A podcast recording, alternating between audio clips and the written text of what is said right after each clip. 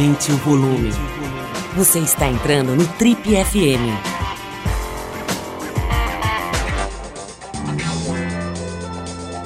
Oi, eu sou o Paulo Lima e essa é a versão podcast do Trip FM.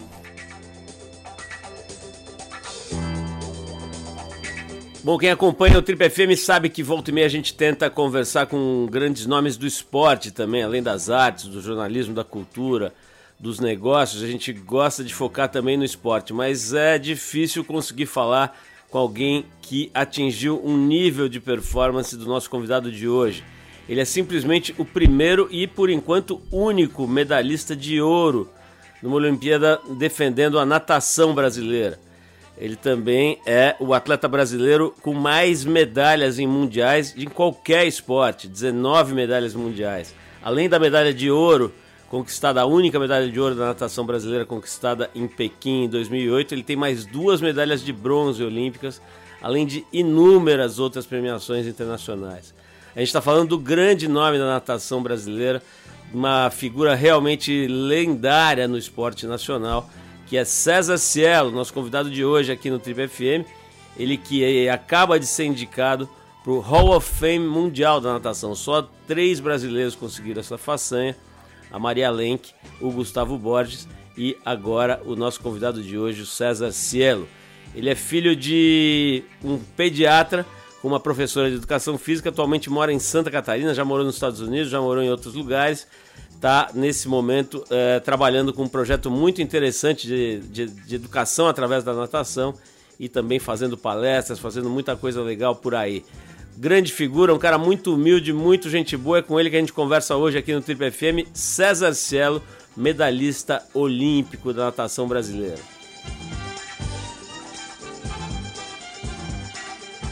César, pô, nem preciso dizer, cara, a honra, o prazer e a satisfação de te conhecer aqui pessoalmente, quer dizer, pessoalmente intermediado pelas telas, né? Mas é muito legal ter essa chance de bater um papo com você.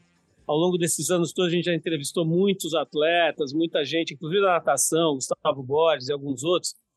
Mas, pô, não é toda hora que a gente tem a chance de conversar com um atleta do seu calibre, né, cara? Um medalhista olímpico, uma figura, e mais do que isso até, uma figura que tem uma postura muito nobre, muito bacana, muito reta, né, cara, muito coerente. Então, de verdade, obrigado aí pela oportunidade de trocar essa ideia com vocês. Seja bem-vindo às nossas modernas instalações aqui. Obrigado, César. Obrigado você, Paulo. Obrigado a todo o pessoal da Trip aí pelo convite. Uh, já fiz a, a entrevista né, na, na, época da revista impressa e é muito legal estar com vocês. Agradeço as palavras, viu, Paulo? Faço das suas palavras as minhas também. É por isso que eu estou aqui com vocês hoje. A gente é muito criterioso né, com, com os meios de comunicação que a gente vai atender, né, tanto pela questão do, dos princípios aí e do, do, que a gente quer passar né, como, como mensagem. E com vocês hoje aí da Trip, a nossa intenção é, é, sempre, é a que a gente quer passar de verdade, né?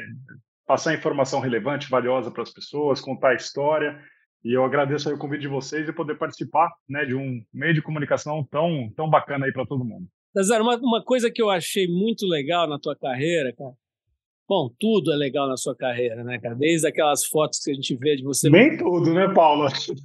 ah, não, mas, cara, a tua, a tua trajetória, pô, eu, eu, quem ouve o programa aqui sabe que eu não sou assim de rasgar tanta seda e de ficar. Mas a, a tua história é realmente muito, muito legal. Desde as fotos de molequinho treinando, e tal, até pô, aquelas imagens maravilhosas de Olimpíada, né? De, é, enfim, é uma, é uma trajetória muito linda. Mas tem uma coisa que eu acho muito legal, cara, que é a hora de parar, né? Isso também tem uma elegância, tem uma, uma escolha, né? uma, uma inteligência, digamos, nisso que nem todo atleta tem, diga-se de passagem. Né? Tem muita história triste né, de atletas. Eu vejo, às vezes, na, na, no mundo das lutas, por exemplo, né? às vezes por uma questão financeira, mas muitas vezes por questão de ego, de querer ganhar mais uma, de querer estar ainda em forma depois de uma certa idade. Quer dizer, tem muito a questão do ego. E às vezes as carreiras ficam riscadas, né? Às vezes você vê aí lutadores, ou mesmo atletas de diferentes esportes tentando esticar uma coisa que não tem mais sentido. Vamos começar por aí, César. Vamos começar aí em 2019, 2019 né? quando você fez a sua última competição oficial. Me conta um pouquinho como é que estava a tua vida naquele momento, o que, que você estava pensando, como é que estavam... Eu sei que você ainda é recordista mundial, né? Mesmo tempo tendo parado há quatro anos de competir, você ainda guarda um recorde mundial. Como é que estava a tua cabeça e teu corpo seis meses antes de você parar? Paulo, vou te falar que é um dos maiores desafios que os atletas têm que passar. Olha, eu tive a oportunidade de nadar em todos os torneios, né, que os atletas podem sonhar e participar. Tive a oportunidade de, inclusive, ganhar esses torneios. E eu falo para você, o momento de parar e o momento.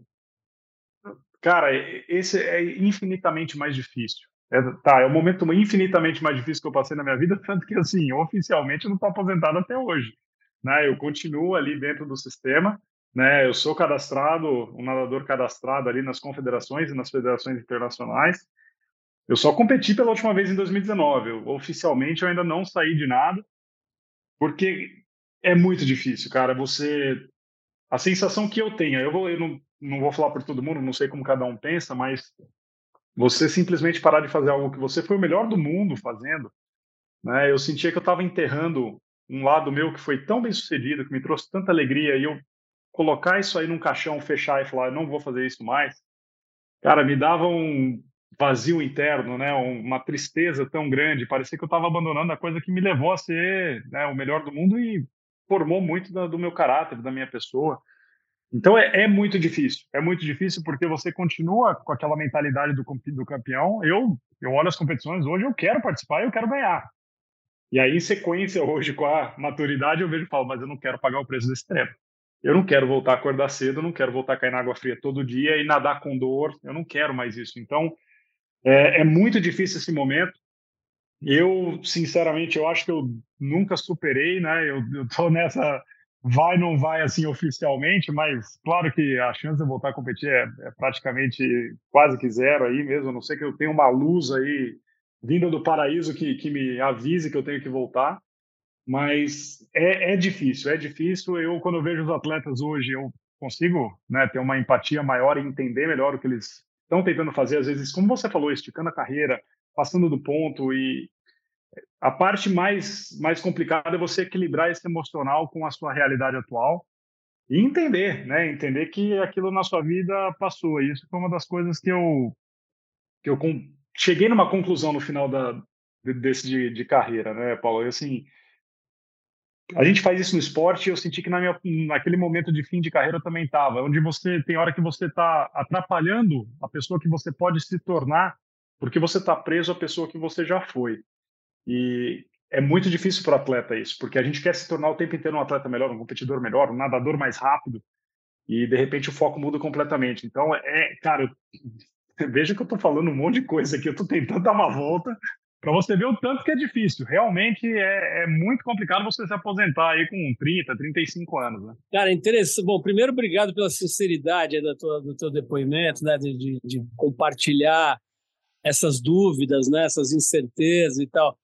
Mas agora eu tenho que dizer, quando eu estava perguntando sobre isso, cara, eu estava tentando buscar na minha memória a cena da sua despedida e tal, e eu não achei, achei que era porque eu estava mal informado, e de fato estava mal informado, porque eu achei que tinha tido uma despedida, mas que eu não tinha, sei lá, memorizado isso. Então, oficialmente você não parou, você simplesmente competiu a última vez em 2019, é isso? Exato, Paulo. Eu continuo. É, Para fins aí de inscrições e cadastros, eu continuo. Se você jogar meu nome na Confederação de Natação, eu sou um atleta ativo ainda. Agora vem cá, cara, tem, tem um outro aspecto também da. Bom, as coisas óbvias, né? da, da, da vamos dizer assim, da é, diminuição da nossa capacidade física ao longo do tempo e tudo mais.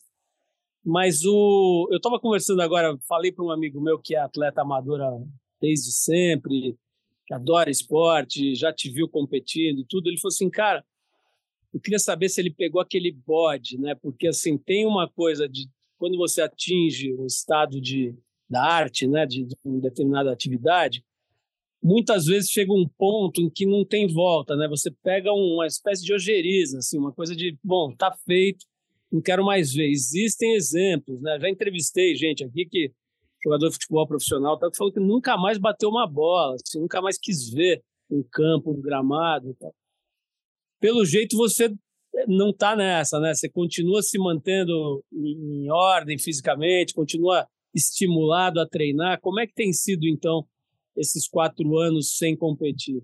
Não, eu tenho ido para a piscina, Paulo. Uma, uma resolução que eu cheguei né, no final desse, desse período foi que, assim, olha, hoje a minha profissão atual não é mais ser atleta profissional, né? não é mais ser atleta de alto rendimento, mas eu vou ser nadador para a vida inteira. Né? É uma coisa que eu fiz a vida inteira. Para mim, nadar é igual escovar o dente, é igual a gente se alimentar, faz parte da minha rotina. Eu fiz isso por mais de 20 anos.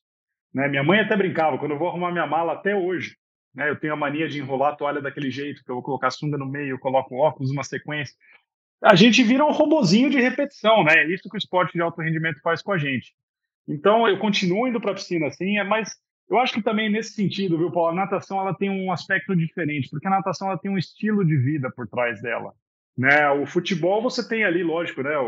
aquela coisa de você jogar com os amigos, a sociabilidade da, da pelada entre os amigos. Mas a natação é uma, é uma vibe que, assim, tem dias que eu vou pro clube, pô, a piscina tá aquela piscina bonita, maravilhosa, né? Com aquela água transparente, aquele sol no céu. Tô morando em Santa Catarina aqui, então, assim, visualmente dizendo, eu olho, eu falo, pô, tem um visual de natureza com a piscina, com o sol. É uma vibe que eu falo, pô, eu não, eu não vou deixar de ter isso na minha vida de forma nenhuma. É uma energia, assim, é um, é um local que é muito bonito, é muito agradável e me faz muito bem. Então eu continuo indo aí. De vez em quando eu pulo na água para dar uns, uns pau com moleque, os moleques aqui do instituto, viu, Paulo? me coloco no meio deles ali, tirinho curto, eu ainda vou com eles, né? Tiro mais longo eu já não aguento mais.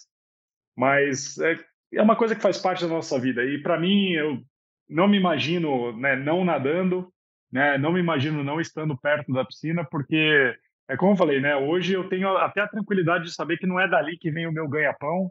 É, eu não preciso mais ir para a piscina. Realmente virou uma opção. Eu vou porque eu, quero continuar indo. César, estou vendo aqui, cara, que você tem o recorde dos 50 metros livres desde 2009. Me diz se está certo isso aqui. Desde 2009, o tempo de 20 segundos e 91 décimos, 91 centésimos, é isso? Exato. Caramba, cara, e desde 2009 ninguém conseguiu bater esse tempo. Alguns chegaram bem perto, a gente está falando dos 50 livres, né, Paulo? Então, assim, alguns centésimos aí fazem. Para, para, parece que é rápido, até o pessoal que está escutando a gente aí, se pegarem o telefone deles e for no relógio e tentar pegar 10 centésimos no dedo, no reflexo do dedo, parece uma loucura, mas para nós ali são barreiras que a gente vai conquistando, né? E o recorde está em pé aí, está aí para quem quiser quebrar né? O 2009 foi o, meu melhor ano da carreira aí em todos os sentidos, né? Fisicamente, mentalmente, espiritualmente, eu estava num ano é, muito legal mesmo. E esse tempo aí ficou, tanto que eu perdurei com ele, né? Eu fui nadar, continuei nadando mais 10 anos e eu mesmo não consegui baixar. César, é, por mais que esse não seja o meu foco aqui no papo, cara, a curiosidade de alguém que pratica esporte, mas principalmente que acompanha profissionalmente esporte há tanto tempo, é o seguinte, é, semana passada entrevistei a Isabeli Fontana, modelo, né, que é um pouquinho mais velha que você, ela tem 39 anos, e é linda, maravilhosa e tal, né, uma das modelos mais uh, conhecidas do mundo e tudo. E ela falou muito sobre as questões do envelhecimento, né, de olhar para o espelho, ela falou que tem o rosto, o rosto muito quadrado, muito angular, anguloso, né, e aí que, que quando é assim, parece mais, as, a flacidez da pele, tal, coisas que, enfim, provavelmente só ela vê, mas é, como é que é para você, cara, assim, que ainda é muito novo, né, 36 anos você tá agora, mas assim, você, já sente, cara, uma, certas mudanças na morfologia do teu sistema muscular, esquelético e tal, o que que, que, que pega nessa virada dos, dos 30 para os 40 para um atleta de alta performance? Sente sim, Paulo. A gente começa a sentir até antes, porque é o que eu, que eu brinco, né? Eu falo, os atletas, nós somos a Fórmula 1, a gente leva o carro até o limite, né? Então a gente sabe exatamente o que está acontecendo, a gente tá, sabe exatamente quando não está funcionando como deveria e pode comparar com o 100% que a gente sentiu em algum momento da vida. E 99% para nós é queda de performance, né? Então por que não estar naquela fase que já, já esteve no passado? E eu posso falar para você, depois dos 26 ali, A alimentação teve que mudar, eu senti que meu corpo já não processava da mesma forma. Até os 25 parecia que eu ia lá, comia três cheeseburgers quando, cheeseburgers quando eu morava nos Estados Unidos, cara, eu acordava mais magro. Aquelas coisas meio surreais. Depois dos 26, não. Né? Se, eu, se eu jantasse mal, eu sentia que atrapalhava o treino da manhã seguinte. Né? Já tinha um impacto nesse sentido. É, a questão do, da disciplina parece que vai aumentando, acho que junto com a maturidade, né? Mas é uma coisa que precisa ser controlada porque ao mesmo tempo que a disciplina aumenta, você não pode virar também um, um robô, né? E um cara é, extremamente ansioso por seguir ou não seguir uma, uma regra, né? Mas ela vem de uma forma mais normal, assim, aquela coisa, né? As baladas talvez já não fiquem tão interessantes mais. Quando você tinha dos 21 ao 25, você começa a buscar coisas mais tranquilas. E, e, o corpo gosta disso também, né? Então eu sinto que assim a questão da alimentação e do sono pós 26 anos, ela precisou de um carinho maior e pós 29, 30 ali ainda mais. Foi quando aí eu realmente tenho que seguir uma, uma rotininha bem regradinha. O corpo é prioridade. O, a sequência de treinos, eu, eu sempre brinco, a gente tem que, ser, tem que escrever ela a lápis, porque ela tem que ser ajustada o tempo inteiro. Às vezes você programou uma potência para um dia da semana e cara, o corpo não, não recuperou a tempo que você achou que recuperaria para aquele treino. Então, fez um treino forte na segunda, ah, vamos programar um treino na quinta de potência. Chega na quinta, está cansado, né? não recuperou ainda. Essa parte de incluir uma massagem, incluir uma crioterapia, né? aquele tratamento com gelo, as botas de compressão, isso aí, cara, quanto mais velho você vai ficando, mais importante é você ter esses acompanhamentos mais de perto. E eu fui agregando isso meio que de forma natural, eu nunca sofri muito com isso, não. Né? Eu achava que era parte do processo. Agora meu corpo está precisando de uma quiropraxia que eu não precisava antes, então tem que fazer. A gente vai agregando, mas a gente vai sentindo sim. Tem coisas que antigamente era muito difícil fazer, agora fica um pouquinho mais fácil e vice-versa. Tem coisas que você fazia antigamente como sem fazer esforço nenhum e não consegue mais depois de uma certa idade. Então é, é o preço. Você ganha punch em algumas áreas, né? Mas perde em outras também. César, uma coisa que quem acompanha esporte de perto, principalmente a ciência ligado ao esporte, né? Sabe que a ciência já, enfim, já fala bastante há, há algum tempo que o esporte de, de alta performance, ele na verdade de uma certa forma faz mal, né, para a saúde. Quer dizer, ele leva, como você falou, né? Nós somos Fórmula 1, né? A gente vai para o limite, aliás, ultrapassa os limites e tudo. Então, existem muitos casos de atletas de ponta, né? De alto rendimento, como se fala hoje em dia, que vão ter problemas aí ao longo do, da vida, né, mais velhos e tal. Você vê muita questão de, de articulação, é, questões uh, orgânicas mesmo e tal. Como é que você se sente, cara? Você sente que você gastou demais a sua Fórmula 1 ou você conseguiu segurar ela de um jeito que vai te levar bem longe? Eu acho que eu, esse foi um dos, não vou falar erros, né, mas foi uma das coisas que passou na minha carreira, viu, Paulo? Eu acho que eu fui mais do que eu devia pela maior parte do tempo. Teve algum, tiveram alguns anos na minha carreira que o aquela filosofia do no pain no gain, né? Eu preciso sofrer, eu preciso fazer mais. A, quando a quantidade vira um fator relevante de, de, de gestão, né? É complicado. Então você precisa treinar mais que antes, precisa treinar com mais frequência, mais quantidade, mais horas, mais metragem. E eu bati bastante no meu corpo, né? Eu não sou um cara que, que tem muito problema hoje, né? Eu tenho os dois joelhos operados, mas não me limitam em nada. Inclusive, depois da cirurgia, né, eu acabei conseguindo ganhar mais dois mundiais. Então, os joelhos não me limitam. É, mas eu tenho um cotovelo meio chatinho aqui, que eu tenho que tomar cuidado com o que eu vou fazer. Né? Eu tenho uma epicondilite aqui no cotovelo.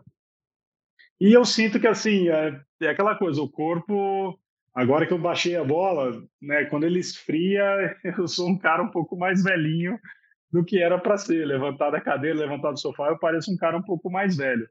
Mas é por causa disso mesmo, né? Como você falou, o esporte de alto rendimento não é saúde. Né? Esporte de alto rendimento é profissão. É isso que a gente precisa deixar muito claro. Esporte para a saúde né, é uma atividade física, é você ter uma prática, né, uma atividade que você tem aí voltada para a saúde, com controle de, de, de pulso, né, frequência de treinos, volume de treino, respeitando a sua vida é, que vai influenciar em várias outras coisas também, mas faz parte, cara. A gente, a gente compra essa, esse sonho né, de ser atleta de alto rendimento, sabendo dos riscos aí, sabendo o que vai acontecer.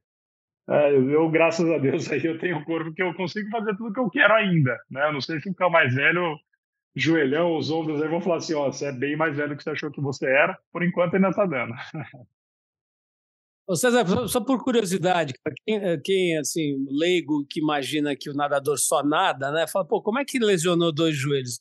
Óbvio que você fez né, toneladas, levantou toneladas de pesos e, e exercício de força, né? De, é, é, enfim, pressão sobre o sistema muscular.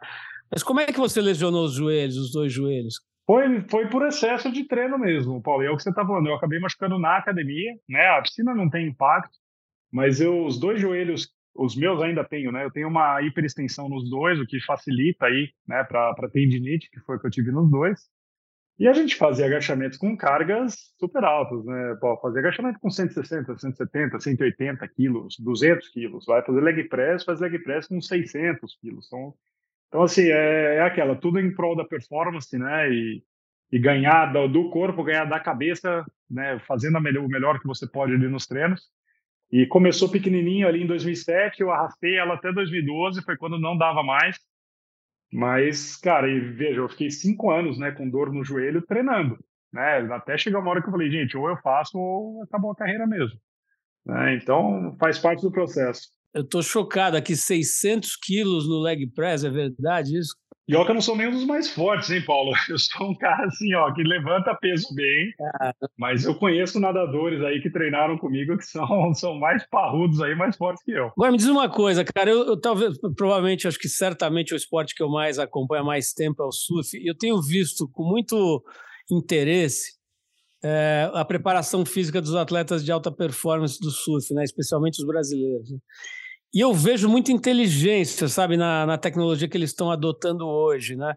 Existe muito treinamento de força, né? Peso resistido e tal, os movimentos resistidos lá que eles falam e tudo, mas parece ter uma coisa um pouco mais suave hoje em dia na, na, na técnica que os treinadores estão usando, sabe? Eu vejo movimentos menos de força bruta, tem uma coisa de, de articulações, eh, de movimentos circulares das articulações, é, vejo um pouco de inspiração nas posturas de yoga.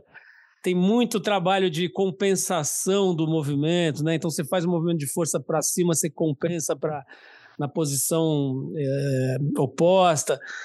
Tem, tá, o, o, atleta de alta performance de hoje ele está sendo melhor cuidado eles continuam martelando em cima daquele ferro e, e judiando da molecada? Olha, Paulo, é, cada geração ela vai passar por processos porque é um aprendizado constante, né? Então, se você pegar a geração do Xuxa e a do Gustavo lá dos anos 90, até se puxar um pouco antes, né? A geração do Ricardo Prado, Patrícia Morim, esses caras, eles nadaram muito volume, muito volume mesmo. Era normal, coisas de 13, 14, 15 quilômetros por dia, né? Sessões de 7, 8 de manhã e 7, 8 quilômetros à tarde. E a gente, a gente fala, né, a geração da, da operação no ombro, porque pelo volume, quase todos aí tiveram um problema articular é, nos ombros ou para os nadadores de peito, aí joelho, virilha, né? Então, essa geração treinou muito, muito mesmo, muito volume, né? Principalmente até porque o Brasil tem uma influência muito forte da Rússia, né? Da, da época ainda da União Soviética, ali, o, o esporte no geral é, né? A gente ainda tem muito, muita base de referência vinda deles. E esses volumes eram altíssimos. Para os anos 90 ali, continuou com volume alto. Então, se você perguntar para o Gustavo e para o Xuxa, eles vão falar de treinos aí de 13, 14, 15 quilômetros por dia, né, de treinos aí não serem uma coisa rara, né, eles terem feito isso muito na carreira. Eu peguei essa transição, eu peguei o finalzinho da, da geração do Gustavo e do Xuxa ali, então eu cheguei a treinar bastante quando eu era mais novo, com 15, 16, mas eu peguei a geração do levantamento olímpico, foi quando a gente começou a implementar o trabalho de, de levantamento olímpico na musculação, né, e trabalhos com pesos livres, né? Antigamente a musculação do esporte de alto rendimento era musculação de academia, vai lá, faz as cadeirinhas, faz as máquinas, né, tudo cabeado. E 2006 para frente, 2005 para frente, a gente começou a fazer muito peso livre e implementou o peso, o levantamento olímpico. Foi quando eu fui para os Estados Unidos, eu peguei então bem essa troca de gerações. Só que a gente não sabia muito como funcionava e a cabeça de atleta sempre no limite. Então, Muita gente da minha geração se machucou por conta de peso mesmo, tá? Não se machucou por causa da, da piscina. A gente baixou o volume de água, mas aí subiu muito na academia e foi um aprendizado que foi acontecendo até agora. Hoje a gente vê um equilíbrio muito maior né, entre a musculação e a piscina, né, o que os nadadores estão fazendo lá e na piscina. O volume de piscina, ele hoje é muito mais relevante com relação e referente à sua prova. Então, os nadadores de fundo vão treinar mais, os nadadores de velocidade vão treinar muito menos, com muito mais intensidade. Então, hoje tem sido respeitado muito mais, que é inclusive uma das coisas que eu venho fazendo aqui no Brasil. Né? A gente tem uma comunidade online, Paulo, que a gente coloca os treinos que eu fazia e treinos que eu faço até hoje, porque eu treino hoje quando vou para a piscina em 30 minutos. Né? Eu falo, se você é atleta master, para quem está com a gente aqui, viu, Paulo? Se você é atleta master, a gente sabe que você tem que trabalhar, cuidar do seu filho. E você não pode ir para o treino e sair de lá morto e voltar para o escritório. E você não tem duas horas para treinar. Então, o treino hoje de velocidade da natação ele ficou muito mais compacto. Tem como você ter resultado com muito menos treino. Mas, ao mesmo tempo, a gente pegou essa geração aí, eu vou falar de 2010 para frente, é a geração do suplemento, né?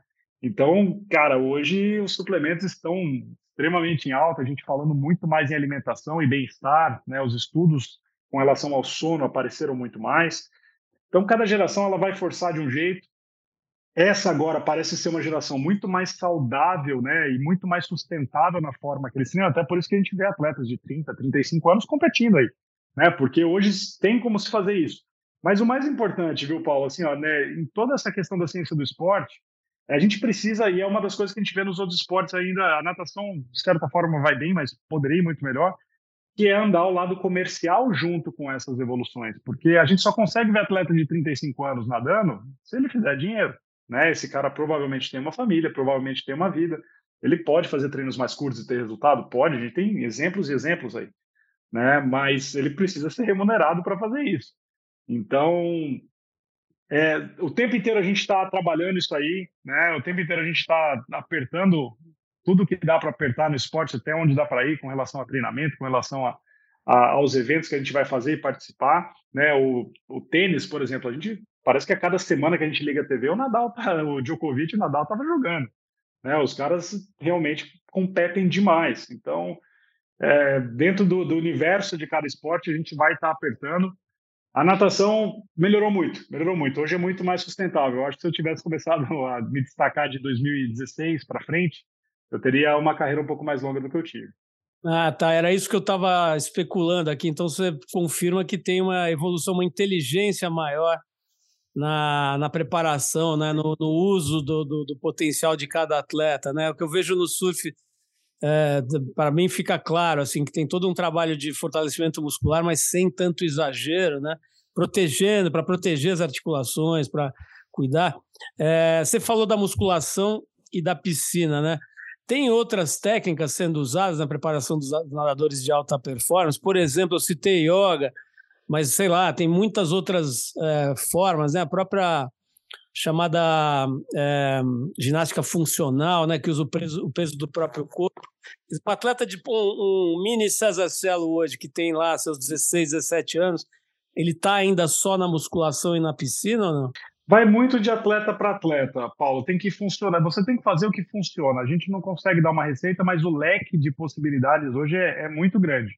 Ah, eu, por exemplo, fui o cara que eu tentei fazer yoga um período da, da minha carreira, cara, não deu certo. Tá? Não deu certo. Essa questão do alongamento, é, para mim não, não funcionou na performance. E, assim, essa, cara, não era uma coisa que me trazia resultado mesmo.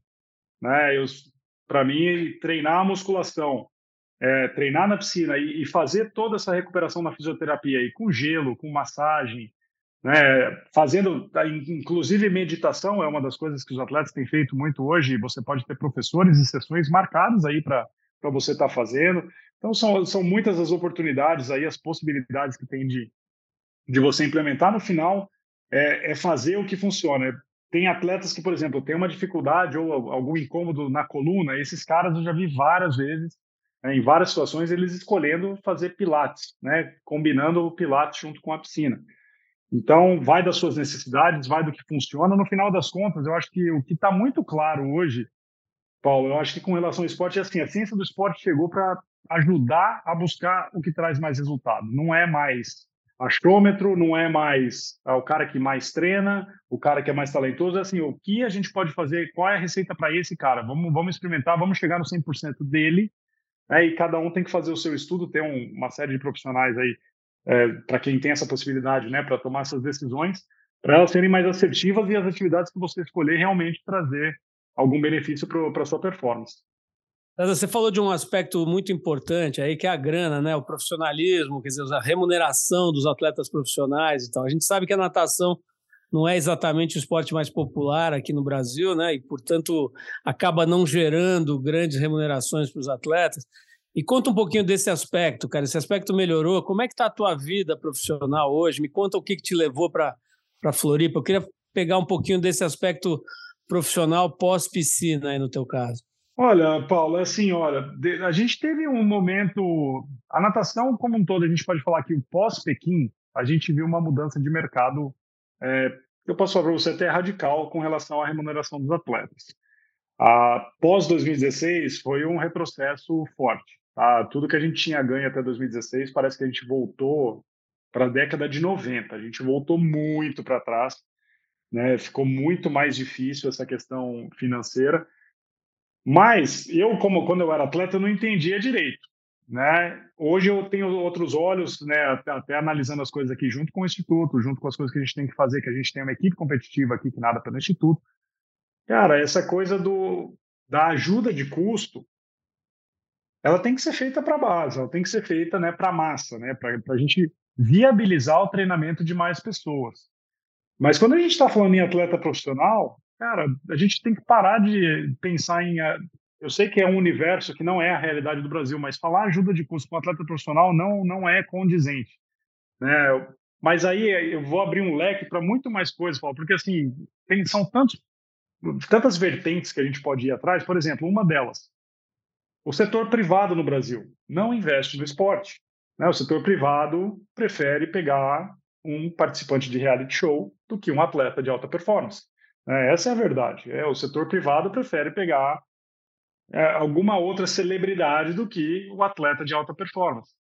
Então a gente fica nesse nesse limbo, assim, vamos falar da, da questão comercial, que é muito difícil, porque para você se destacar e realmente conseguir fazer uma carreira, eu, graças a Deus, consegui fazer isso, né? Cara, mas é, é um a cada dois a cada geração, né? A gente pode falar que da minha geração foi eu e o Thiago que conseguimos chegar nesse patamar aí, e os outros não, eles podem ganhar um certo dinheiro? Podem, mas não é aquele dinheiro que quando eles aposentarem da natação, eles têm pelo menos uma, né, uma gordurinha aí para queimar por um tempo. Termina com um dinheiro que não é um dinheiro relevante para começar uma vida, né? E, mas muito disso também vai do apelo do esporte, né? E eu acho que o problema da natação não é a natação em si, é o formato que a gente está vendendo ela. Né? Fazer campeonatos de seis dias, cara, é uma coisa que não tem condição de fazer. Né? A televisão não quer mostrar seis dias de Troféu Brasil. A verdade é essa: a gente tem que fazer uma coisa mais compacta, com maior apelo, mais atrativo. Né? E são tantas coisas que a gente pode mudar para melhorar isso, porque no final das contas o dinheiro vai vir quando a atenção vier. Né? O dinheiro segue a atenção. Né? Se a gente não está chamando atenção, a gente pode ter os melhores do mundo. Né? Não adianta.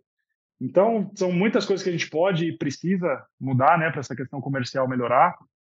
É, muito disso viria né, dos líderes que a gente tem de confederações e comitês.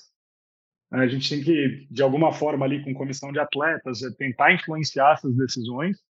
E os próprios nadadores também buscarem entenderem que esse é o ponto que eu queria finalizar. Eu, por muito tempo, achei que quando eu ganhasse uma competição, né, eu ganharia patrocínios.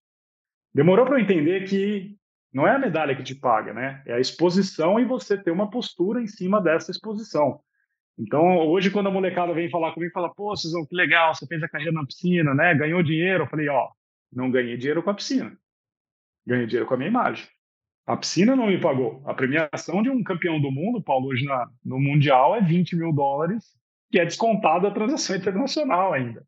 Então, você está falando de um dinheiro, se você é o melhor do mundo, que, cara, não é um dinheiro que muda, né? Olha o que você investiu para chegar até um prêmio desse, né? Tempo, anos de treino, energia que você podia ter colocado em outra área que talvez processe uma remuneração maior. Então, no final é isso, né? Para a molecada e para os papais e mamães que estiverem ouvindo aqui, é, é, isso. A gente tem que lembrar que o media training é extremamente importante. É aí que os americanos eles, não, eles trunfam, né?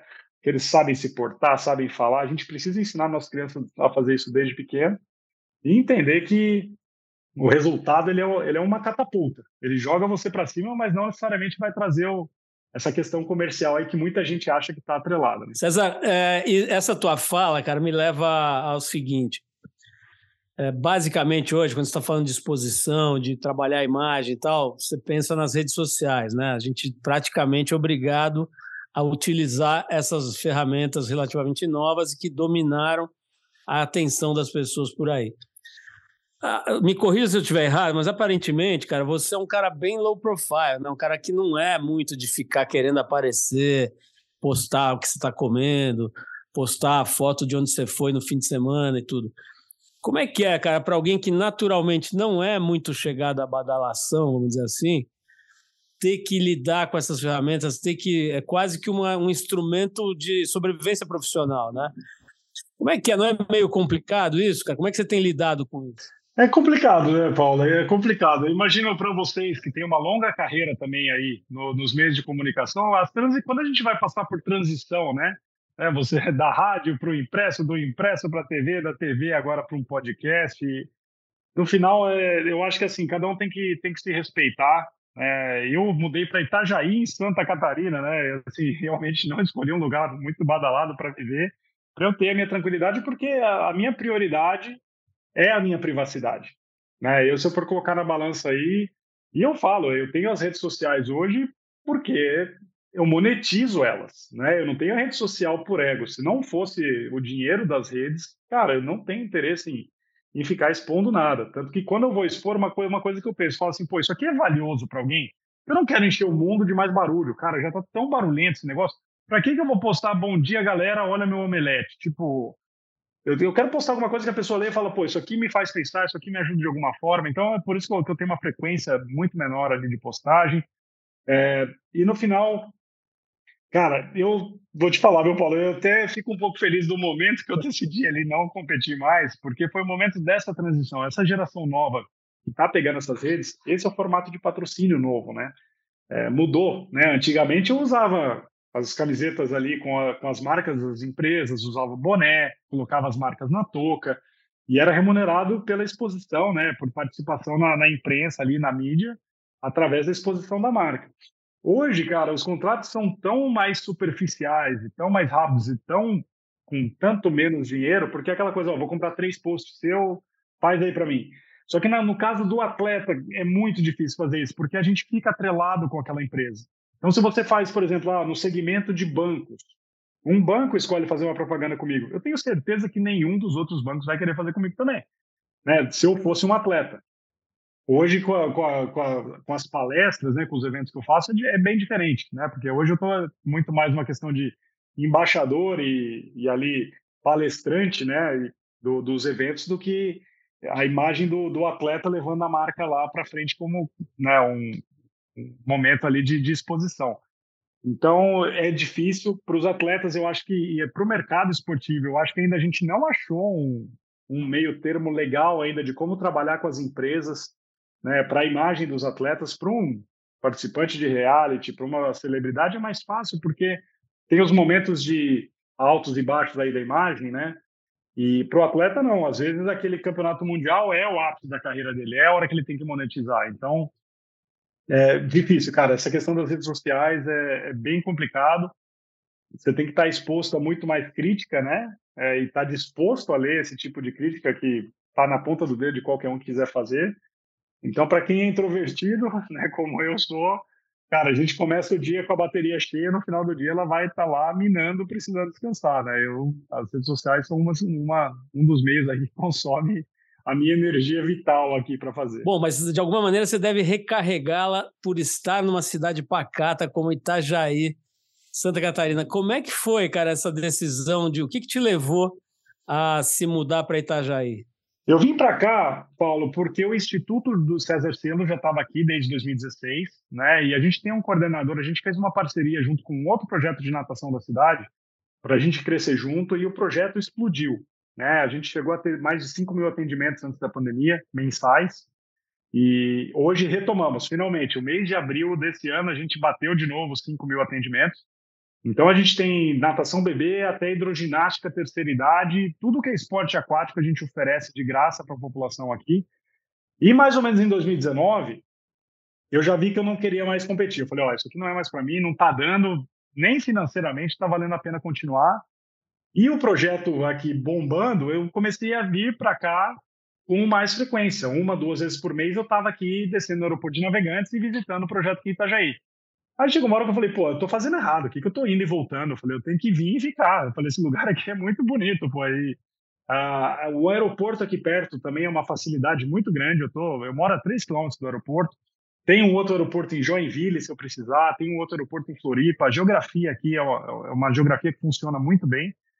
E eu consegui a vida que eu tinha nos Estados Unidos, que era isso que eu queria, viu, Paulo, no final. Eu queria levar meu filho para a escola a pé. Eu queria andar na rua com meu cachorro, tranquilo. Sabe, é, eram coisas que a gente fazia nos Estados Unidos, que a gente morou lá até 2016, que a gente sentiu muita falta em 2017, 18 e 19, quando a gente voltou para o Brasil. E eu falei, pô, ou a gente acha um outro lugar desse, ou a gente vai ter que ir embora de novo. É, e de uma forma aí muito boa, Itajaí apareceu na nossa vida, e a gente decidiu vir para cá, né, pelo combinado do que a cidade oferece, né, um custo de vida mais baixo, qualidade mais alta, as praias que a gente tem aqui perto. Então, de certa forma, aí curtindo o meu lado mais aposentado. César, é, tem uma coisa legal do que você falou aí, quer dizer, você, de uma certa forma, meio brincando, mas você falou da sua escala, escala de valores, né? O que, que você quer para a sua vida? E, e, é curioso, cara, que determinados esportes parece, não sei se dá para fazer uma regra, não sei como é que é o Michael Phelps, por exemplo, esses caras americanos e tal, mas dá a impressão, cara, que em geral não sei se são os esportes de água, são esportes que têm menos, sei lá, é, visibilidade pública, mas dá a impressão que essas pessoas desses esportes, como a natação, elas vão para uma coisa de, de perceber o que, que, realmente faz diferença na vida, de uma certa simplicidade, né? Eu, eu já entrevistei o Gustavo, por exemplo, ele é, ele é, é desse jeito também, né? O Xuxa é um pouco diferente, um pouco mais do buchicho, então já entrevistei ele aqui também. Mas, enfim, é, me parece, cara, que dá para dizer que esse tipo de esporte leva você para perceber a graça do simples, né? De não precisar de muita coisa, não precisa de três Ferraris, uma Maserati na, na garagem para se sentir bem, né? Tem a ver isso, cara? Você acha que faz algum sentido essa analogia, assim, de que esses esportes de água, talvez, ou esses que têm menos visibilidade pública, levam você a uma certa sabedoria, assim, de sacar que o, o legal é o simples? Olha, eu nunca tinha parado para pensar dessa forma, viu, Paulo? Mas eu acho que no final é assim, né? O, o, com certeza as pessoas que estão próximas de nós têm uma influência enorme, né, nas decisões que a gente toma, né, nas coisas que a gente vai fazer. É, isso lá em casa, eu vejo que sempre foi normal para nós essa questão da simplicidade, né? A gente sempre prezou, por exemplo, tempo, né? E, por exemplo, meu pai era médico, é médico ainda, e ele pegava muito plantão no hospital, né? Então, quando a gente estava junto, a gente sabia que era hora de ficar junto, né? E assim, eu, a gente não fica preso a algumas coisas. Por exemplo, hoje eu vou te falar, Paulo, eu não sei feriado no calendário até hoje. Às vezes o Thomas, aqui meu filho ou minha esposa, vem falar comigo e fala, ó, oh, segunda-feira é feriado. Eu falo, mas por que, que é feriado? Eu, eu nunca sei, porque a gente sempre treinou, a gente não sabe de nada, né? E começou isso muito cedo em casa. Então, eu vejo que com os meus pais, que a gente valorizava muito essa questão do esforço com a remuneração, né? Você ser paciente nesse sentido, por exemplo, eu, eu via meu, meu pai pegar plantão em feriado porque o pagamento era maior, né? Ele priorizava isso, falava assim, ó, nós vamos perder o feriado, mas com esse dinheiro a gente vai um final de semana para a praia quando tá vazio e o papai vai ter mais dinheiro. Então a gente fica aqui em casa tranquilinho, o papai ganha mais dinheiro e a gente vai ter esse momento mais tranquilo. Então eu acho que dentro do cenário de vida que eu tive aí crescendo e eu, eu, eu, me identifico muito com isso também. Assim, eu sou um cara que gosta de ficar mais reservado. Eu não, cara, não ligo de ficar em casa o dia inteiro. Né? Eu aprendi a fazer isso, inclusive, porque eu morei no Alabama, né, Paulo? Morar no Alabama, eu vou te falar, cara, foi o desafio da paciência do monge, que lá não tinha nada para fazer. Então, no final das contas, é, eu olha, desse pessoal da natação e de alguns atletas que eu conheço, principalmente do meio olímpico, é, a gente valoriza isso porque, cara, a jornada até a medalha, ela é uma pegada. E a gente não chega a fazer aquelas cifras surreais, né? De falar assim, ah, vou comprar uma Ferrari, uma casa na praia, uma casa no Rio de Janeiro. A gente não chega a fazer esse tipo de coisa. Tem como a gente ter uma vida muito boa e muito tranquila. Eu acho que esse, esse meio termo que a gente está aí é o, talvez seja o local ideal aí da gente buscar uma qualidade de vida. César, é, você falou agora do teu período no Alabama, realmente não deve ser a coisa mais fácil do mundo, né? ainda mais quando você é moleque, novo e tal, cheio de energia.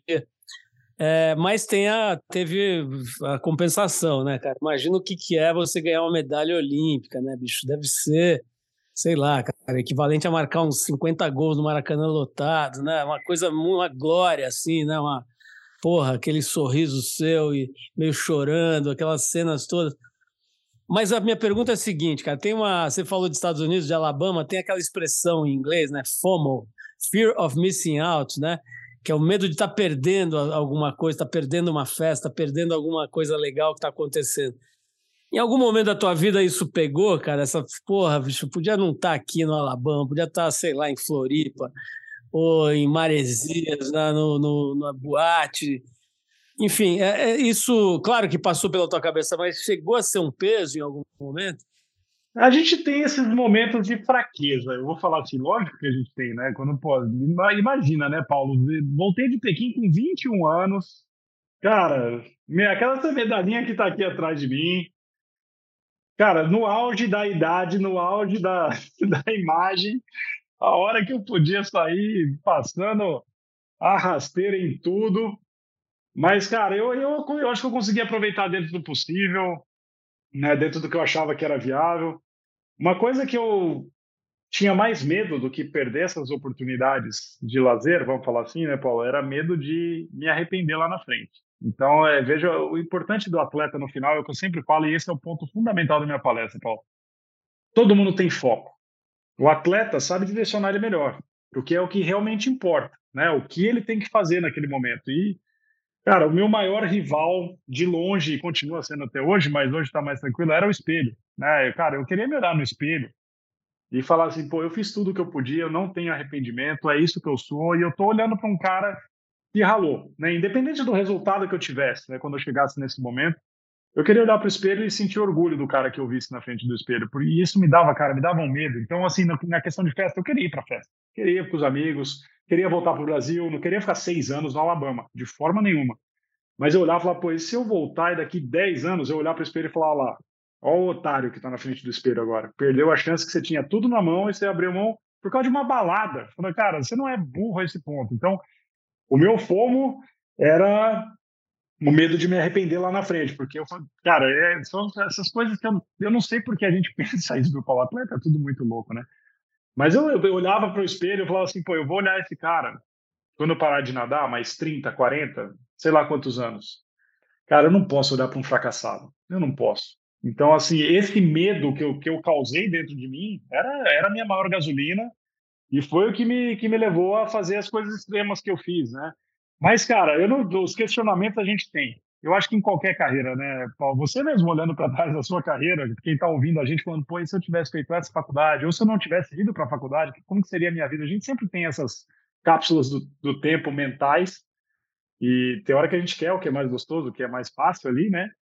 Mas no final das contas a gente tem que sempre mirar para o que é mais importante, né? O preço não é não é nada barato, mas eu sempre falo, cara, no final você ter orgulho, né, do que você fez, ter orgulho do cara e você olha na frente do espelho e fala, pô, essa, para mim, essa é a felicidade plena que eu podia atingir na minha vida. E eu terminei em paz com a minha carreira, né? É isso que eu falo. A minha carreira eu olho para trás. Hoje eu estou em paz com ela. É, briguei muito com a piscina. Eu acho que eu odiei 99% do tempo que eu pulei na piscina. Eu odiei. Odiei os treinos, odiei tudo. Mas aquele 1% que deu certo, cara, é, é o que vale para a vida toda.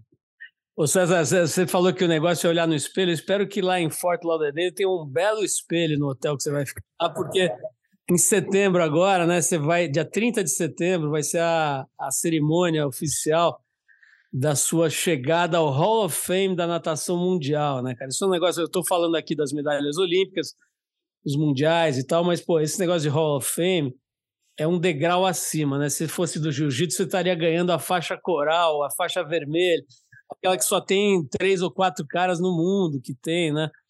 É, queria saber disso, cara.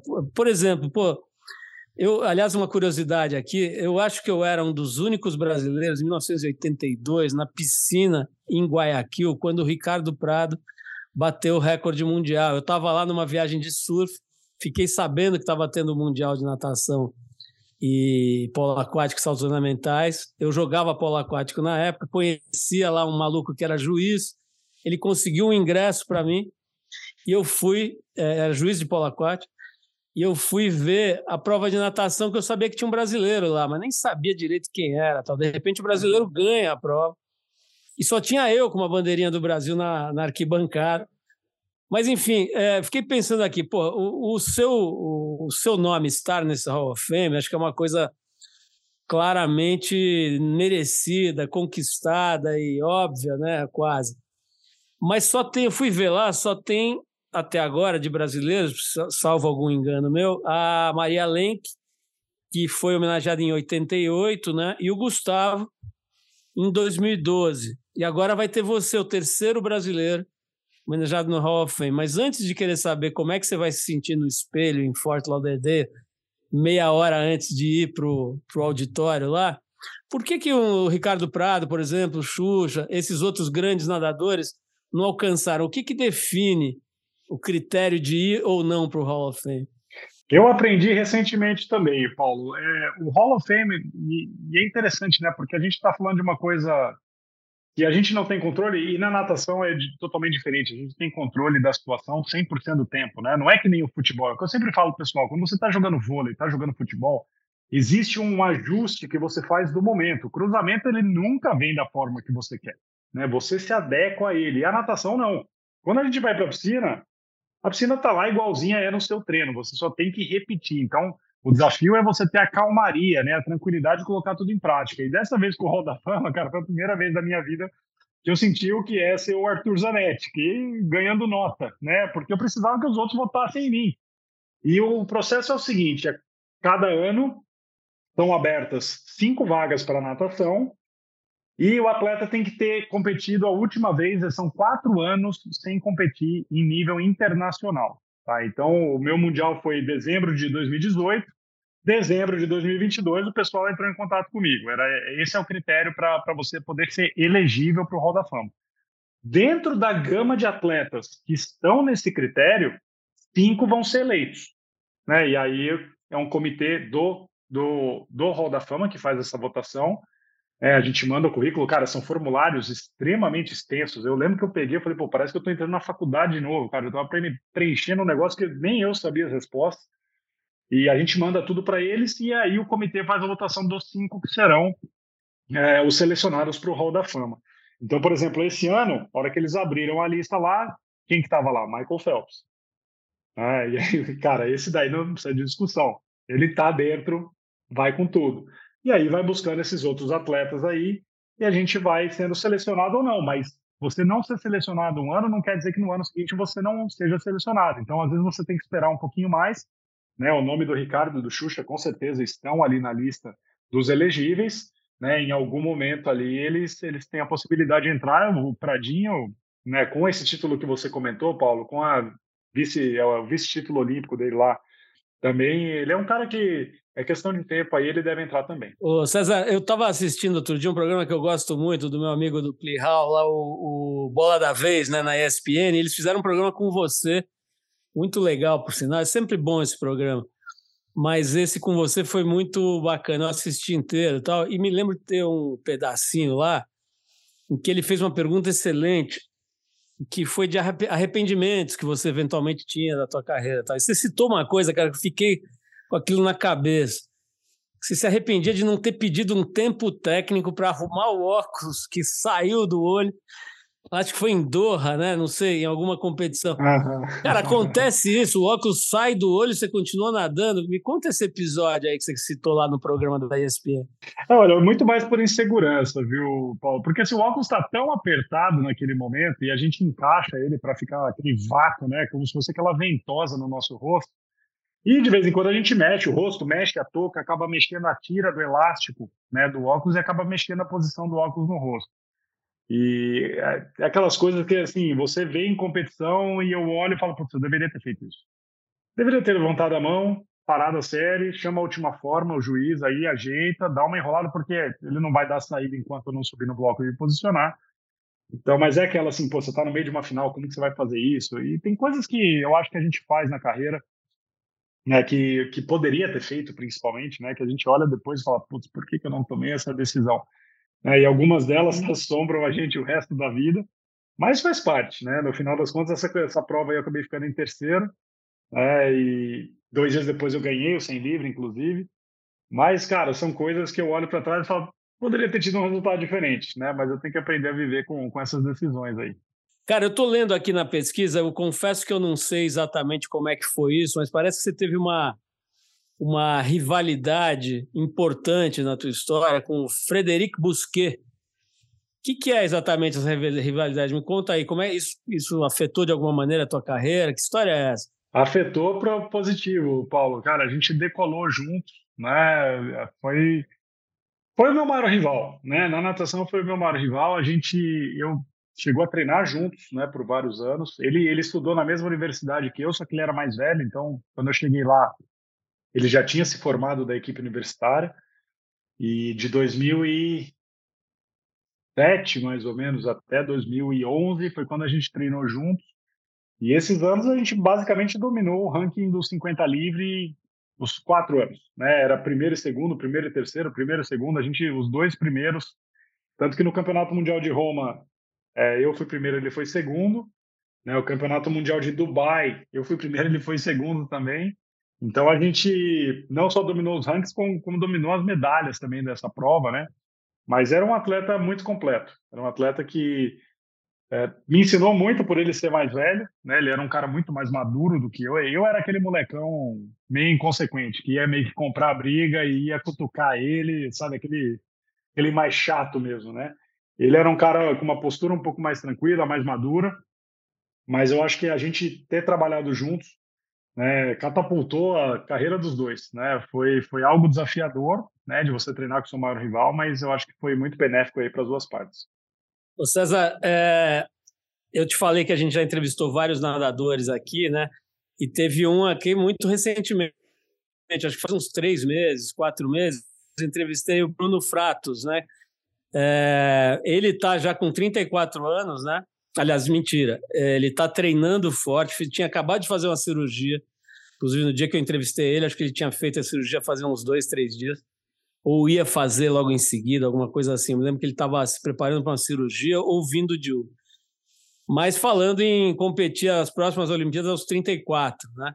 Treinando para isso, tem todo um esquema lá de treinar com a, com a esposa dele, é meio, meio treinadora dele.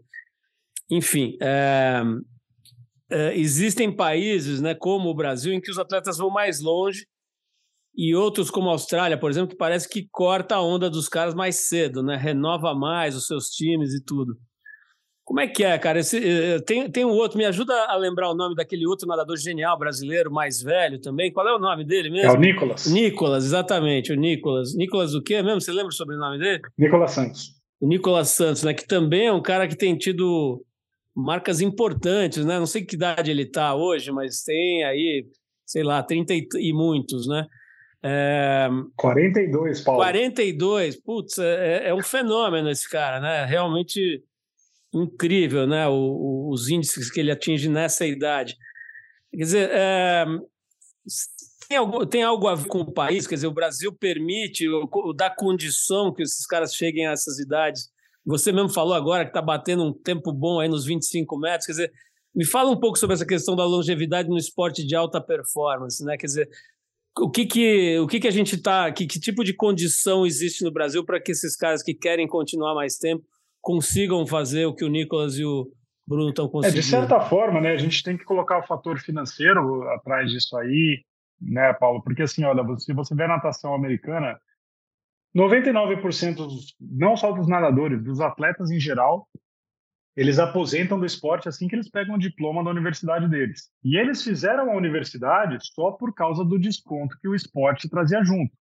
Eu estudei com ó, da minha geração ali, tirando só, olha, só estrangeiro acabou tendo uma carreira um pouco maior e um pouco mais bem-sucedida, né? Os americanos pegavam o diploma com 22, 23 anos e bora para o mercado de trabalho, porque eles sabem que a natação não vai pagar o que o mercado vai pagar e não só isso, ele vai perder anos de experiência que vão pesar muito lá na frente, né? Você ser um, uma, um, um profissional do mercado de 28, 29, 30 anos sem experiência de mercado é, é uma coisa extremamente difícil quando os seus competidores não só têm experiência, como já têm MBAs, têm pós-graduações. Então, para o americano é muito claro isso, é, é sobrevivência. Qual é a melhor forma de viver? A natação não vai trazer isso. Então, eles já, já partem para fora. A Austrália é muito mais por uma renovação muito forte. Eles fazem renovação de quatro em quatro anos. O Brasil, nesse sentido, cara, não tem plano nenhum. A renovação é na sorte e na mão de Deus. A gente torce para aparecerem talentos de famílias que têm estrutura para poder produzir né, e, e, fazer esse talento crescer e que esse talento dê certo lá no final. A gente não tem um plano né, de, de massificação do esporte para que a gente consiga lá na frente tirar um atleta diferenciado. Então, isso ajuda também a gente a ficar um pouco mais de tempo no esporte, né? Por questão da nova geração, muitas vezes não está batendo esses caras. É que, assim, no caso do Bruno, no caso do Nicolas, são referências que, assim, a nova geração, coitado dos caras, tem que ganhar do campeão do mundo, né? Então, é muito difícil você desclassificar um cara desse. Mas, no geral, acontece muito isso nas outras provas. A questão de alguns atletas que se destacam, como o Nicolas, como o João Luiz, que tem 37 anos e foi medalha nos 50 peito, é, os caras são fora de série e têm a fome de aspirante, Paulo. No final é isso. Eles continuam tendo dentro deles aquele espírito competidor, aquele espírito com vontade de, principalmente, de pagar o preço de construir o resultado. Porque era isso que eu não tinha mais na minha, na minha carreira no final. Eu olhava para a piscina e falava, gente, por exemplo, o último Mundial, Paulo, eu treinei de segunda a sexta, uma vez por dia. Cara, para a Olimpíada eu treinava nove ou dez vezes na piscina e três ou quatro na musculação, mais todo o processo de físio, recuperação muscular. Cara, o último Mundial tá treinando cinco vezes por semana e fui lá e coloquei cara no Mundial. Né? Então, assim, quando a pessoa não está mais exposta a ficar nesse desconforto da preparação, é quando a performance começa a cair, não tem jeito. Né? O mais importante é você se comprometer com, com a rotina, seguir o que tem que ser feito, ser inteligente com as decisões. E esses atletas aí, eles têm experiência de sobra para isso, né? É, o Nicolas, o João, o Bruno já passaram por muita coisa aí, eles, eles têm uma cabeça até de treinador dentro deles. É, e isso, de certa forma, ajuda e foram caras que se destacaram a ponto de conseguir aí uma, uma condição financeira que permite que eles continuem também. Então, nesse ponto aí, o Brasil é um dos melhores países para essa longevidade de carreira. Entendi, cara, mas pela tua explicação agora eu saquei, quer dizer, muito mais aquela velha história de talentos fora do comum, isolados, né, que conseguem essa performance fora do, da curva, até, pô, incríveis 42 anos, como é o caso do Nicolas e tal, mas tem muito mais a ver com a falta de estrutura, falta de investimento na base para formar novas gerações. Então eu estava achando que era uma coisa boa, na verdade não é, né? mas é... não, aí olha, Paulo, eu vou te falar, a gente passa, a gente passou por algumas situações, porque assim chegou um ponto que a seleção do Brasil era a mais velha do, do mundial de longe. O nosso revezamento tinha o Guido que tem a minha idade, o Felipe França, que teve idade, eu e o Nicolas. Então a gente era, eu falei, a gente é quase um revezamento master. Se somar nossas idades, vai dar 160 anos. Né? Eu falei, pô, se somar dos Estados Unidos, dá 90. A gente é 70 anos mais velho que os caras, né? Mas é aquela coisa, a gente. É, é o que a gente brincava, né? Os velhinhos estão fazendo. Quer tirar a gente, ganha da gente. Mas, de certa forma, para a nova geração, fica aí uma cutucada saudável aí. Gente, vai ganhar dos velhinhos. A gente quer que vocês nadem muito bem aí para representar o Brasil aí por muitos anos aí, como a gente já fez também. Pô, temos que dar uma cutucada ainda mais pesada, né? É, é, acho que a gente tem que dar uma cutucada ainda mais forte nessas, na, nos investidores, nos empresários, né, cara, na, nos gestores do esporte no Brasil, nos gestores de marketing do Brasil, porque é deles, na verdade, é na mão deles que está. Eu estou entrevistando atleta aqui há 200 anos, cara, e é sempre isso. Né? O Brasil tem performances incríveis, muito mais baseado em, em, em, heróis, em pessoas que. ou em famílias que se sacrificam, né? E sacrificam tudo. Pô, tem o caso do Guga aqui, tem um monte de casos aí que são casos, dá para dizer casos isolados, né? Em que todos os fatores se combinaram a uma organização multifatorial de, de de coisas que aconteceram, mas são não são movimentos orquestrados, estruturados a partir da base de, de, de estado, políticas de Estado, né? Isso que a gente precisava ter. E toda vez que a gente olha para os jornais, vê escândalos de corrupção envolvendo o esporte e tudo mais. Enfim, não vamos nem entrar nesse campo porque não dá mais tempo, mas o fato é que a grande cutucada, acho que a gente tem que dar é na classe dirigente, digamos, né? Não só do, do, dos órgãos governamentais ligados ao esporte, mas também do empresariado, né? Que, como você falou, não precisa parar de olhar para o influenciador ou para o Big Brother, mas pô, dá uma atenção, atenção que o esporte brasileiro merece, né? Quer dizer, sem isso, você está indo lá para o Hall of Fame, a gente tem tantos casos de, de pessoas fenomenais aí conseguindo levar o nome do Brasil para o pódio. Imagina se tivesse isso, né? Ô, César, vou te liberar aqui, senão a gente fica até amanhã, cara. O papo com você é tão legal.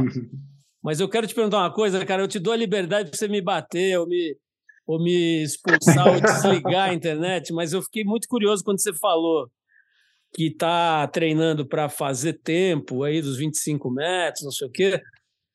Fiquei pensando aqui, cara, pô, eu, eu olha, eu vou te contar, eu, eu não cheguei nem no, no, no, na sola do chinelo da sua Havaiana, cara, mas eu faz, quando eu jogava polo aquático, eu era o pior nadador do meu time. Apesar de ter conseguido ser capitão do time, eu era o pior nadador. Né? Na minha época, jogava comigo o, o recordista, acho que paulista dos 100 metros livres, que eu acho que era 54 o tempo dele, o Eric Bell. Talvez esteja ouvindo a gente aí. E era um nadador exímio e depois veio jogar com a gente polo aquático. Pra você ter uma ideia, ele fazia o 100 metros 54. O meu melhor tempo foi 1 e 11. Quer dizer, ele chegava, lia uma revista, se enxugava, tomava uma, uma água, aí eu estava ainda na metade. Mas a minha pergunta é a seguinte, cara. É, se eu fizesse um desafio para você amanhã, repito, você pode não responder e me xingar. Mas se eu fizesse um desafio para você, cara, de amanhã ir numa piscina bem legal, dessas que você gosta, toda bonitinha. Eu nem sei direito o que, que faz uma piscina ser melhor que a outra. Para o leigo é tudo piscina, mas eu sei que tem aquelas que são incríveis, né? Que o nadador gosta mais. Te dou a melhor piscina do mundo, depois você me fala qual é. Toda bonitinha, com sol, temperatura correta e tal. Amanhã, cara, quanto você acha que você faz nos 50 metros? Tem que ser amanhã. Pô, amanhã, Paulo, não vai ser muito bom, porque eu treinei essa semana, inclusive eu treinei segunda, é, terça e quarta, terça e quarta, então eu vou estar mais cansado. Eu fiz, eu fiz uma sequência de treinos boa essa semana. Ah, vamos lá, amanhã seria. Tá bom, vai, tá bom. Então eu vou te dar, eu vou te dar até. Vai ser segunda-feira, vai te dar um tempo para descansar. É segunda-feira. Cara, eu acho, ó, piscina de 25 ou piscina de 50? Qual que você é? A melhor é de 25, né? Melhor de 25, eu tô fora de forma. Olha, se eu colocar o traje, tiver num dia bom, ah, eu duvido, mas eu chutaria alguma coisa na casa dos 22,60, 22,50. Caramba, cara. O, o, o, me diz uma coisa, César, essa, essa história da piscina ser melhor, cara, o que, que faz uma piscina ser mais legal, mais rápida? Existe isso, né? Existe, existe sim. Hoje, os, os campeonatos mundiais eles têm um padrão né, a serem seguidos. As piscinas, muitas das vezes, a maioria agora, elas são móveis, elas são montadas só para o evento. Então, por exemplo, a gente participou do Mundial, esse último que eu participei em 2018, ele foi em cima da arena de tênis de Hangzhou, lá na China, onde tem o Masters 500 ou Masters 1000 de tênis. A arena foi montada em cima da quadra, eles já utilizaram a arquibancada da arena, todo o sistema de luz que é utilizado por tênis, o que, assim, acaba facilitando muito e elevando o nível do evento. A gente teve um campeonato mundial que foi em cima da quadra do Indiana Pacers, então embaixo da piscina estava a quadra de basquete do Indiana Pacers, e a gente tem um padrão. A piscina hoje ela tem 3 metros de profundidade, elas são todas tratadas a ozônio, né? E a gente tem os blocos de partida, então ela acaba ficando um padrão. Aqui é a nossa piscina de hoje. A gente gosta mais daquela. Aí eu não consigo te falar se tem alguma que é mais rápida que essa na questão de formato de piscina, mas o tratamento da piscina também vai influenciar. Se ele é tratamento 100% cloro, se ele tem um pouco de sal, porque aí o sal talvez ajude um pouco na flutuabilidade do atleta. É por isso que muita gente gostava de nadar lá no Internacional de Santos, que a piscina lá tinha água do mar. Então tá todo mundo boiando. Por isso que aquela piscina a gente voava, a água era salgada como a água do mar. Então tinha uma flutuabilidade maior. Mas no geral é isso. Qual é a profundidade da piscina? A piscina rasa é pior. Né? Piscina rasa a gente não gosta por questão das, das profundidades que a gente gosta de, de explorar com o submerso. Né? Qual é o controle de ondas que, a, que as raias têm das marolas, né? Que as marolas atrapalham bastante a prova. A baliza, tratamento de água, tudo vai influenciando aí para a gente ter uma piscina Fórmula 1. Interessante, cara. Essa, esse recorde que você tem há mais de 10 anos, 14 né, anos, eu acho, né? Que você detém esse recorde. Ele foi na piscina de 50 ou de 25? Pode ser nas duas, Paulo. A gente tem a. Pode ser nas duas. A gente tem a competição de 25 e tem competição de piscina de 50. Nesse caso aí, a piscina de 50. Inclusive, esse recorde foi em São Paulo. Né? Foi na piscina do Pinheiros antes de ela ser reformada, porque para quem for para a piscina do Pinheiros hoje vai ver uma piscina maravilhosa. Mas antigamente não era não, viu? É, eu falo, esse recorde aí foi por Deus, que aquela piscina lá, ela era, meu Deus do céu, água pesada. Mano. Olha, eu, eu finalmente encontrei uma coisa que eu posso comparar na minha carreira com a sua, que foi o fato de eu ter feito uma final do Campeonato Paulista de Polo Aquático na piscina do Internacional de Regatas. Olá. É, em que a gente ganhou, o Paulistano ganhou o campeonato do Sub-21, 1979. A nossa agremiação ganhou lá. Mas olha, foi difícil, porque tinha muito. Era um domingo, então o clube estava cheio, os sócios foram assistir o jogo. Ninguém queria ver jogo de polo aquático, mas só tinha aquilo naquele dia. Então foi todo mundo para lá e, evidentemente, eles torciam a favor do clube da casa. Eles escolheram uma forma bastante pouco republicana de torcer, que era jogar cubo de gelo na cabeça da equipe visitante, né? Então, a, a, a, sorte é que a gente usa, usa aquela touca, né, para jogar polo aquático, mas eu tomei várias cubos de gelo na cabeça, mesmo assim me sagrei campeão Paulista Sub-21 de 1979. É quase a mesma coisa, quase a mesma coisa que vocês. Não sei por que não estou no Hall of Fame ainda. Mas, Muito bom, Paulo.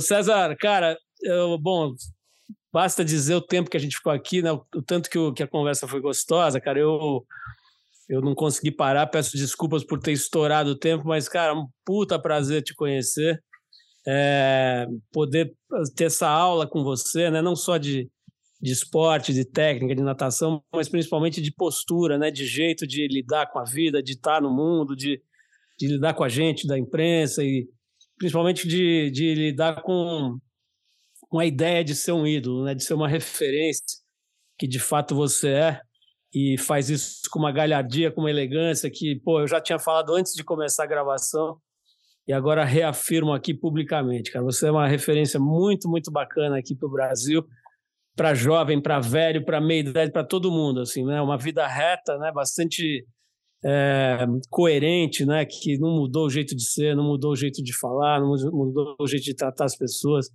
Isso, pô, depois de tanto tempo aqui entrevistando gente, cara, eu valorizo muito, sabe? Quer dizer, quem conseguiu ter essas conquistas todas e não deixou de de tratar os outros com respeito, de igual para igual, não, como eu brinco aqui às vezes, não acreditou no release, né? Tem gente que se transforma, lê o próprio release e começa a se achar e tal. Então alguém que chegou no lugar que você chegou aí no esporte, né, cara, olímpico, mundial, agora Hall of Fame, ter essa postura, essa atitude, isso sim é modelo, é referência, é, é motivo de orgulho. Então obrigado aí pelo seu tempo.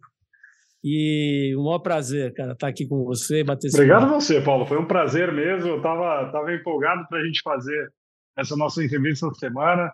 Até porque, por conta de você também, da sua história aí, eu tinha certeza que você ia chegar com seu bloquinho de anotações aí lotado. E fica, inclusive, a dica aí, Paulo, que assim, ó, essa nova geração ela não está fácil para nenhum segmento né, do mercado, mas para o pessoal de imprensa aí, gente, olha, é, no final tem que estudar tudo que você vai fazer, né, Paulo? Tem que se dedicar e, e, é um prazer estar falando né, com uma pessoa do bem também, que, cara, está buscando informações gostosas de dividir, de escutar, da gente conversar. É, eu fico feliz de participar de oportunidades como essa, onde a gente está fazendo bem, né? não fica buscando isca e polêmica atrás de polêmica, né? com estudo, com história, com posicionamento. Foi um, foi um prazer passar esse tempo com você aí. Espero que os ouvintes tenham gostado aí. Aproveita o final de semana. Você ouviu mais uma edição do Trip FM, uma produção da Trip no ar há mais de 37 anos. Direção e apresentação, Paulo Lima. Produção, roteiro e edição, Adriano Conter. Se você quiser ouvir outras entrevistas das edições anteriores do programa, é só acessar o tripfm.com.br. Ou também pode procurar a gente na plataforma digital onde você costuma ouvir seus podcasts preferidos. A gente está em todas, Deezer, Spotify e outras. Semana que vem a gente volta com mais uma conversa boa aqui no Trip FM. Abração e até lá!